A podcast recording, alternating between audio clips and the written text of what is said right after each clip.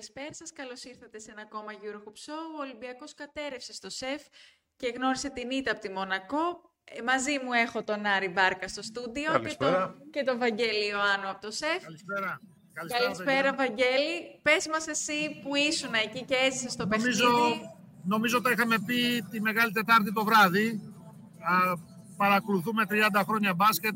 Ε, έχουμε δει και άλλες τέτοιες σειρές play-off. Τα πράγματα εξελίχθηκαν, θα έλεγα, ε, φυσιολογικά. Ε, λίγος πολύ αυτό που είδαμε απόψε ήταν αναμενόμενο ως προς την αντίδραση της Μονακό. Η Μονακό ήρθε για δύο παιχνίδια εδώ.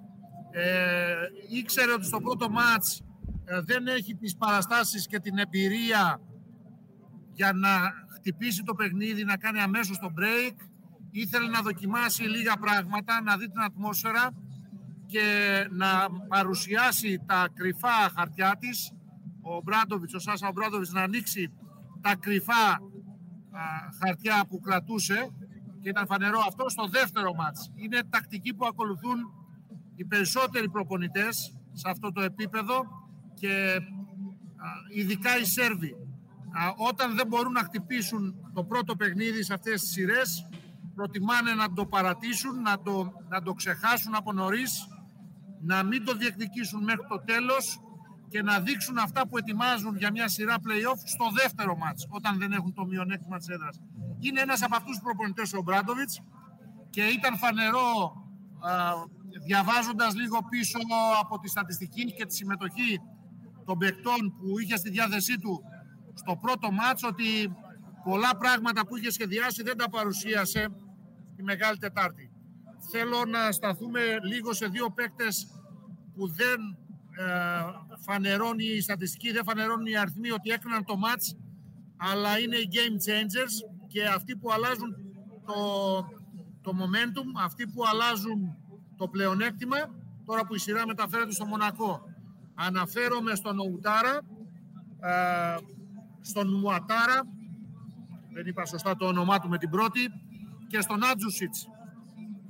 Είναι δύο παιδιά που δεν αγωνίστηκαν ε, παρά νομίζω ο, ο Άτζουσιτς ούτε δευτερόλεπτο. Θα με διορθώσετε αν έπαιξε ο Ουατάρα δευτερόλεπτο την, ε, στο προηγούμενο παιχνίδι. Στο προηγούμενο παιχνίδι νομίζω ούτε αυτός έπαιξε δευτερόλεπτο. όχι, ναι. Βαγγέλη, όχι. Ούτε αυτός αγωνίστηκε ούτε ένα δευτερόλεπτο. Είναι δύο παιδιά που αποδεικνύονται σήμερα game changers. Κάνουν τρομερή δουλειά στη διάρκεια ε, του πρώτου ημιχρόνου και ειδικά στο ξεκίνημα ο Ουατάρα δηλαδή, και μετά μπαίνει και ο Άτζουσιτς όταν πρέπει να παρουσιάσει και άλλα πράγματα, ειδικά από την αδύνατη πλευρά, από την αδύνατη πλευρά η Μονακό. Ε, σήμερα επίσης ε, βλέπουμε ότι ο, ο Μπράντοβιτς ξεδίπλωσε την ταμητική του τακτική ε, και σταμάτησε τα ατού του Ολυμπιακού.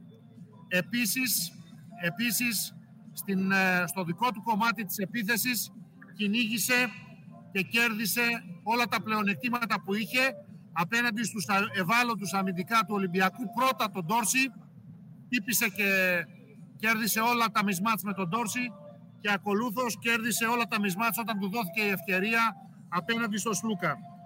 Ακόμη να σημειώσουμε ότι οι παίκτες που ακούμπησαν ελάχιστα την μπάλα και μάτωσαν ελάχιστα το διχτάκι στο μάτς της Μεγάλης Τετάρτης Αναφέρομαι στα δύο υπερόπλα της Μονακό. Σήμερα ήταν οι απόλυτοι πρωταγωνιστές. Όταν η μπάλα... ακριβώς. Και ο James και ο Μπέικον. Ακριβώς. Mike James, Dwayne Bacon έκαναν όλη τη δουλειά. Ο ένας έχει βάλει 19, ο James. Ο Bacon έχει βάλει 17. Αλλά η ομαδική αντίδραση της Μονακό... 23 ήταν... Βαγγέλη, ο James να σε διορθώσω, 23 τελικά τελείωσε. Ναι. 23 ο Άντουτσιτς ήταν με Συγγνώμη, ναι, ναι, έχεις δίκιο, έχεις δίκιο Μυρτώ. Ναι, ναι. Ο, ο James έχει 23, ο Bacon έχει 17 και βεβαίως ο Game Changer μαζί με τον Ουατάρα, ο Άτζουσιτς που δεν έπαιξε δευτερόλεπτο και αυτός και ο Ουατάρα πριν από 48 ώρες έχει 19. Αυτά είναι λίγο πολύ τα στοιχεία του αγώνα. Μιλάμε για μια μακρά σειρά, ίσως πάει και σε 5 μάτς και είναι τώρα στο 1-1 όπως είναι 1-1 το Μιλάνο με την ΕΦΕΣ, 1-1 είναι και η Real με την ε, Bayern. Η Μπαρσελόνα με την Bayern. Η, η Μπαρσελόνα, η Ρεάλ παίζει σε λίγο και είναι η μοναδική που ίσως θα ναι. μπορούσε να κάνει το 2-1, το 2-0. Επίσης, επίσης, ένα ακόμα σχόλιο. Α, σήμερα δεν είδαμε την ενέργεια που είδαμε την ε, Μεγάλη Τετάρτη στην άμυνα από τον Ολυμπιακό που όσο περνούσε η ώρα γινόταν όλο και πιο ευάλωτος.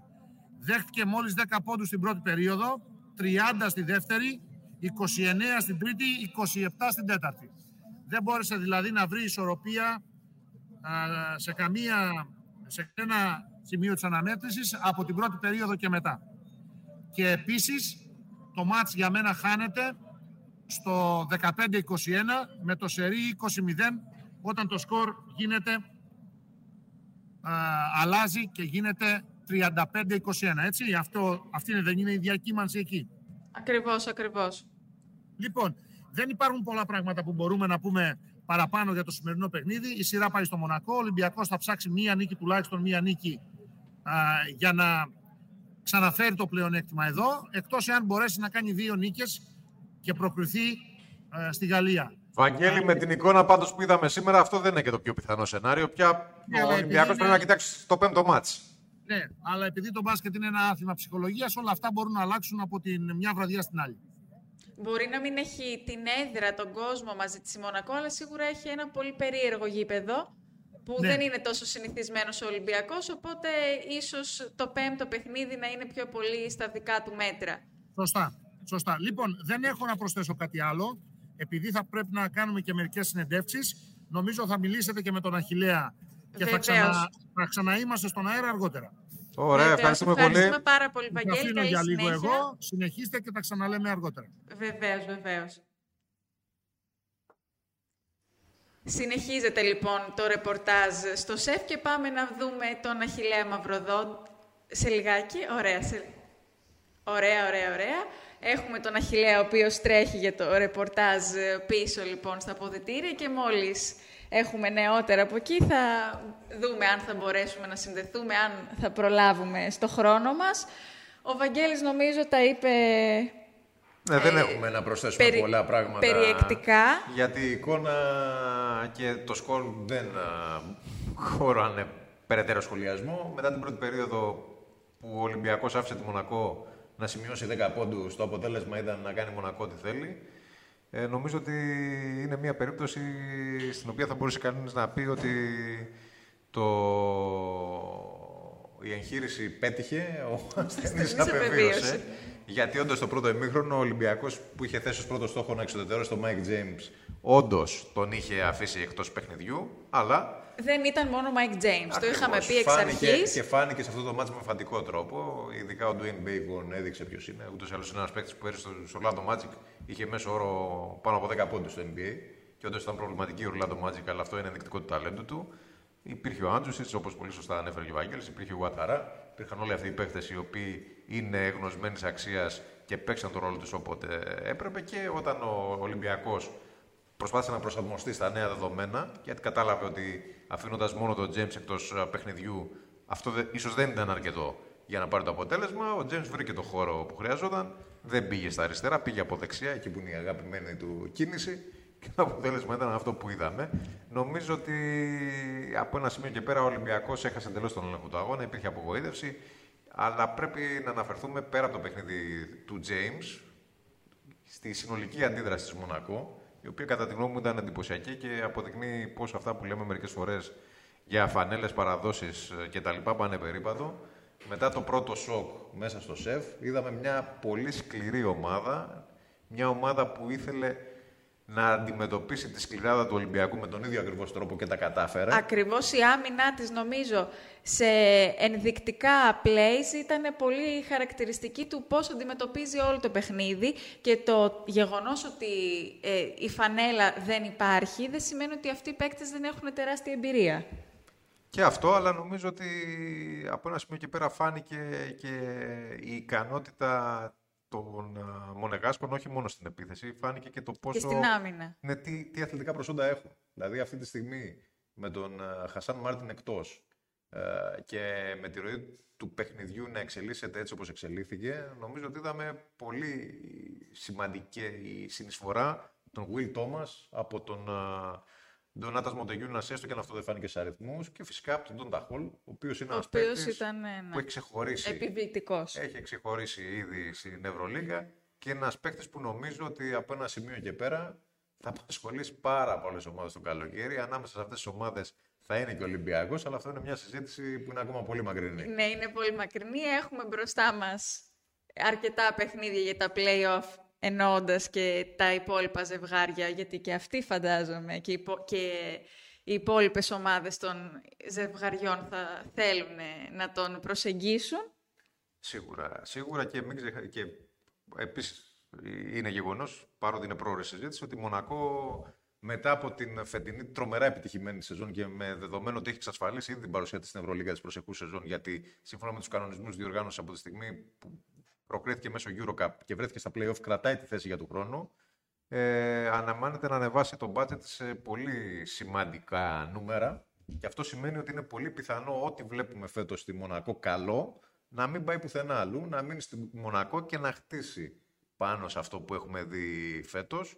Ούτως ή άλλως η Μονακό για τα δεδομένα του γαλλικού μπάσκετ ειδικά έχει το ακριβότερο ρόστερ που έχει παρουσιαστεί ποτέ στη Γαλλία ήδη αλλά πια πιστεύω ότι θα βάλει τόσα χρήματα που θα είναι ξεπέραστη. Θα είναι θα μόνας και τον Final Four αν συνεχίσει έτσι και έχει τέτοια διάθεση η διοίκησή της, στην οποία σημειωτέων συνεπάρχουν ένας Ουκρανός και ένας Ρώσος επιχειρηματίας. Ναι, το είχαμε πει. ναι, δεν έχουμε ναι, πόλεμο. Ναι, το είχαμε πει. Και αν, συνεχιστούν έτσι, ναι, αν συνεχιστούν έτσι τα πράγματα, η Μονακό δίνει ένα πρώτο δείγμα πολύ γερό, ειδικά με αυτό το μάτι, για το τι έρχεται στο μέλλον.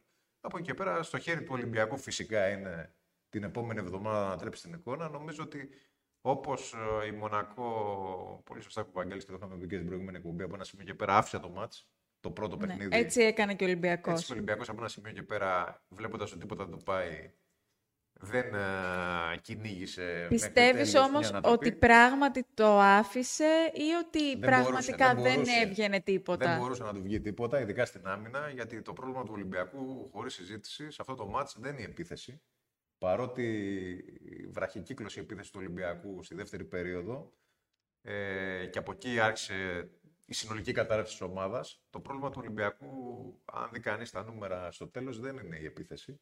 Τηρουμένων των αναλογίων τα πήγε αρκετά καλά η επίθεση. Το μεγάλο πρόβλημα ήταν η άμυνα και ε, φάνηκε ότι όταν ο Όκαπ αναγκάστηκε να αλλάξει το μαρκάρισμα και να πάει και στον Μπέικον, ε, πρέπει και κάποιος άλλος στην περιφέρεια να αναλάβει ευθύνες σε αυτόν τον τομέα, γιατί δεν γίνεται, είναι τόσο απλό, δεν είναι δυνατόν ο Γόκαπ να παίζει άμυνα όλη την αντίπαλη περιφέρεια. Είναι πολύ καλός. Το είδαμε και στο πρώτο ημίχρονο για άλλη μια φορά απέναντι στον Τζέιμς. Όταν όμως χρειάστηκε να γίνει αλλαγή και να πάει στον Μπέικον, πράγμα πολύ φυσιολογικό, γιατί ο Μπέικον εκείνη τη στιγμή ήταν ο παίκτης που σκότωνε τον Ολυμπιακό, αμέσως βρήκε πατήματα και τη δυνατότητα ο Τζέιμς να κάνει το παιχνίδι του και με 16 πόντους στην ε, τρίτη περίοδο, εκεί που είχε μόλις δύο πόντους στο πρώτο ημίχρονο. Στο πρώτο ημίχρονο ουσιαστικά, το ουσιαστικά τους περισσότερους πόντους τους έβαλε σε 8 λεπτά στο τρίτο δεκάλεπτο. Αυτό το κρεσέντο του το οποίο έκοψε τα πόδια οριστικά στον Ολυμπιακό. Βέβαια, ο Ολυμπιακός σε εκείνο το σημείο παρότι φαινόταν ότι ετοιμαζόταν να κάνει τη δικιά του προσπάθεια για να επιστρέψει στο μάτς, ουσιαστικά δεν επέστρεψε ποτέ. Ναι, προσπαθούσε, ήταν το πλην 12. Ήταν το πλην 12. Με πλην 12 δεν μπορείς να πεις ότι έχεις επιστρέψει. Απλά εκείνη την ώρα φάνηκε να μπαίνει ο κόσμος στην εξίσωση, φάνηκε να μπαίνουν και κάποια σουτ τα οποία στο μεγαλύτερο διάστημα του αγώνα δεν μπαίναν με συνέπεια. Επαναλαμβάνω, οι τελικοί αριθμοί δεν είναι τόσο κακή για τον Ολυμπιακό. Θα σου πω, δεν είναι τόσο κακή αν εξαιρέσουμε τις βολές. Οι βολές. Γιατί όταν ε, τελειώνει ο Ολυμπιακός με 14 στις, 20, στις 23 σωστά βολές, ε, είναι προβληματικό έναντι του 93% που έχει το, η Μονακό. Το 14 στις 23 είναι πάρα πολύ καλό για τον Ολυμπιακό τελικά. Ε, στο, στην τρίτη περίοδο όταν κυνηγούσε ακόμα ο Ολυμπιακός στο σκορ, κάποια στιγμή οι βολές ήταν 5 στις 13. Ε, σε εκείνα τα σημεία φάνηκε ότι όχι ίσως και για κάποιον ανεξήγητο λόγο, γιατί και η ομάδα του Ολυμπιακού παραμένει μια καινούργια ομάδα. Έχει τρεις παίχτες τρομερά έμπειρους, τον Παπα-Νικολάου, τον Σλούκα και τον, τον αρχηγό, τον Γιώργο Πρίντεζη. Οι οποίοι ξέρουν πολύ καλά να play-off, αλλά για τους υπόλοιπους παίχτες, στην ουσία αυτή η σεζόν είναι το βάπτισμα του πυρός, όπως και να το δει κανείς. Ε, φάνηκε ότι υπήρχε μια πίεση εν μέρη δικαιολογημένη, γιατί ο Ολυμπιακός πια είχε βρεθεί στη θέση του απόλυτου φαβορή, αλλά η αλήθεια είναι ότι μετά το πολύ καλό ξεκίνημα στην πρώτη περίοδο, ίσως και ο Ολυμπιακός πολύ γρήγορα θεώρησε ότι το μάτς κρίθηκε, τα πράγματα παίρνουν γρήγορα, το, ναι. δρόμο του και το δρόμο τους και από εκεί και πέρα, ε, από ένα σημείο και πέρα, ειδικά στην άμυνα, έπαψε να παίζει ε, στο, στο ρυθμό που μας έχει συνηθίσει. όχι τόσο. Έπαψε να υπάρχει συγκέντρωση σε όλους τους υπόλοιπους. Γιατί επαναλαμβάνω στο πρώτο μήνυμα το βασικό σχέδιο που ήταν η εξουδετερώση του Mike James και είδαμε πόσο ειδικά ο Walkup έστελνε τον Mike James κατευθείαν στον ψηλό που συνήθως ήταν ο Μουσταφά Φόλ και το αποτέλεσμα ήταν εκεί να τελειώνει η φάση. Ε, αυτό το βασικό πλάνο του Ολυμπιακού λειτουργήσε. Δεν υπήρχε όμως η απαραίτητη συγκέντρωση και στους υπόλοιπους πια ώστε να προλάβουν ε, τον Μπάρις Λί τον, ε, και ειδικά τον Dwayne Bacon. Δηλαδή, αν για τον Μπάρις Λί μπορεί να πει κάποιος ότι ήταν ένα πολύ καλό παιχνίδι και δεν έχει συνέπεια τέτοιων αγώνων, όπως για τον Άντζουσιτς και για τον Ουαταρά, ότι δώσανε μεν βοήθεια, αλλά δεν κατέστρεψαν τον Ολυμπιακό. Για τον Bacon, ε, με την μέχρι τώρα εικόνα που είχε στην Ευρωλίγκα και το πώς κοράρει, το πόσο χαρισματικός είναι και την εικόνα γενικά που υπάρχει για αυτόν ως παίχτη και από όσα έχει δείξει το NBA, εκεί δεν ξέρω αν ο Ολυμπιακός πιάστηκε για προετοιμάστο, δεν το νομίζω. Δεν ήταν μυστικό. επιλογή. Προφανώς ήταν, ήταν επιλογή.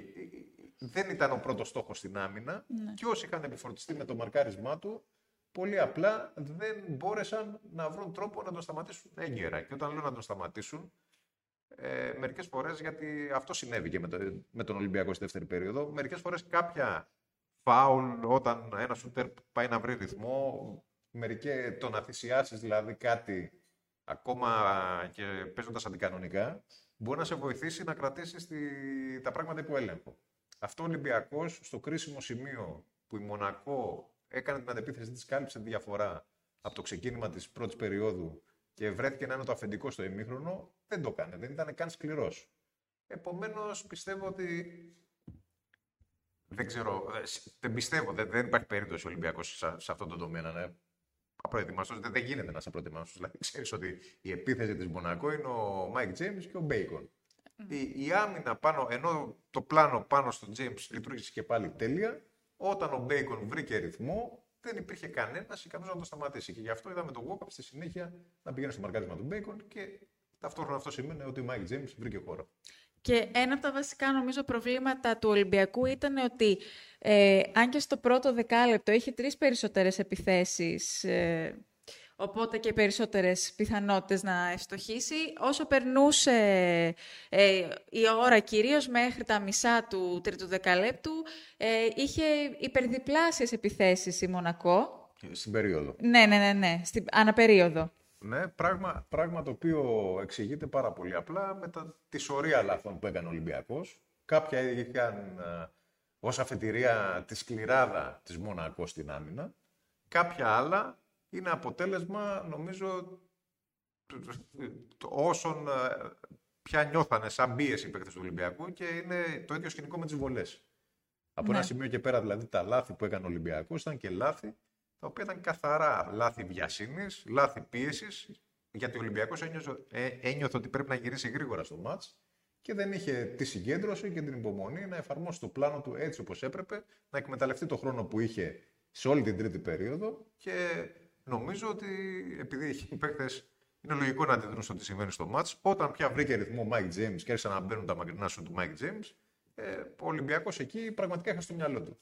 Είδε ξαφνικά το πλάνο που τον κράτησε στο πρώτο ημίχρονο να μην λειτουργεί και δεν είχε έτοιμη απάντηση. Νομίζω χαρακτηριστικό είναι ότι από το σημείο που βρισκόμαστε στο, στο τέλος του πρώτου δεκαλέπτου του 5-6 τα λάθη, έκανε ένα σερί ε, 13-3 λάθη μέσα σε 20 λεπτά. Δηλαδή μέχρι το τέλος του τρίτου δεκαλέπτου. Αν, αν αφαιρέσει κανείς την πρώτη περίοδο και δει μόνο τα νούμερα από τη δεύτερη περίοδο και μετά, η Μονακό έχει κυριαρχήσει μέσα στο σεφ. Ε, αυτό είναι γεγονός. Και αυτό ίσως είναι κίνητρο και για τον Ολυμπιακό για να δείξει τι μπορεί να κάνει από εδώ και πέρα. Γιατί η αλήθεια είναι ότι όπως στο πρώτο μάτς είπαμε ότι το ΣΕΦ κατάπια τη Μονακό και αυτή δεν ήταν η πραγματική εικόνα της Μονακό, έτσι και η εικόνα του Ολυμπιακού δεν είναι η εικόνα που είδαμε σε αυτά τα τρία δεκάλεπτα. Ήδη στη σειρά έχουν επεχθεί πέντε δεκάλεπτα και σε αυτά τα πέντε δεκάλεπτα ο Ολυμπιακός ήξερε τι να κάνει. Το μεγάλο ερώτημα είναι γιατί ο Ολυμπιακός αυτά τα τρία δεκάλεπτα, το, το ερώτημα που πρέπει να θέσει ο ίδιος ο Ολυμπιακός τον εαυτό του και οι τον εαυτό τους, γιατί αυτά τα τρία δεκάλεπτα δεν συνέβη ό,τι συνέβη στα προηγούμενα πέντε. Επομένως, ε, η σειρά έχει πολύ δρόμο.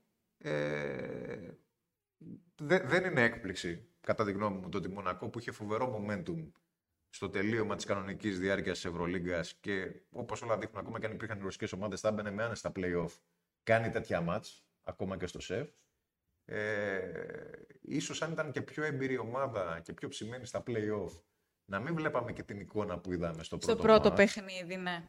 Ε, είναι ενδεικτικό. Ή αν είχε ζήσει και την εικόνα του σεφ, θα έλεγα στην κανονική διάρκεια με τόσο γεμάτο γήπεδο. Ναι, κάτι που, που δεν λόγω ήταν, κορονοϊού δεν, δεν μπορούσε να συμβεί. Επομένως, ε, ήταν πραγματικά σοκ το πρώτο μάτς για τη Μονακό. Νομίζω όμως ότι από εκεί και πέρα η Μονακό έχει την ποιότητα και έχει και το βάθος του πάγκου. Φάνηκε αυτό με εντυπωσιακό τρόπο σε αυτή την αναμέτρηση.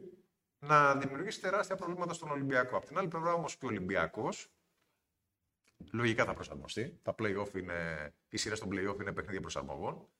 Καταλαβαίνει προφανέστατα ότι δεν αρκεί πια να σταματήσει τον James για να σταματήσει ολόκληρο το Μονακό. Και, μέχρι, και, και ούτως ή άλλως και τον James δεν μπορείς να τον σταματάς ναι. Εσαΐ. Και έχω να πω ότι ο James φέρθηκε πάρα πολύ έξυπνα σε αυτό το μάτι, τρομερά όρημα, δεν πίεσε τίποτα στο πρώτο ημίχρονο, έμεινε μεν στους δύο πόντους αποβολές, αλλά είχε πάρει μόνο δύο σουτ, δεν εκβίασε τίποτα. Εγώ ε, από ένα σημείο και πέρα, μάλιστα στη δεύτερη περίοδο, λειτουργούσε περισσότερο σαν δόλωμα. Τραβώντας το walk-up εκτός φάσης και αφήνοντας τους υπόλοιπους να παίξουν το παιχνίδι τους. Και όταν βρήκε την ευκαιρία, χωρίς πάλι να εκβιάσει κάτι, πήρε αυτό που του αναλογούσε. Αυτό δείχνει και την πρόοδο και την ορίμανση την του Mike James σε όλα τα επίπεδα. Και είναι ένα πολύ καλό καμπανάκι για τον Ολυμπιακό ενώ τη συνέχειας. Η γνώμη μου είναι ότι θα είναι τεράστια έκπληξη αυτή η σειρά να μην πάει στα πέντε μάτς. Ε, δεν θεωρώ ότι ο Ολυμπιακός ε, θα χάσει δύο σερί μάτς ε, στο Μονακό όχι ότι αποκλείεται, αλλά θεωρώ ότι είναι αρκετά σκληρή ομάδα ο ίδιος και αρκετά έτοιμη ομάδα για να μην πάθει ό,τι είχε πάθει ο Ολυμπιακός με τη Σιένα. Με τη Σιένα, ακριβώς. Γιατί αυτή τη στιγμή αυτή η σειρά θυμίζει ναι. πάρα πολύ το σκηνικό με τη Σιένα.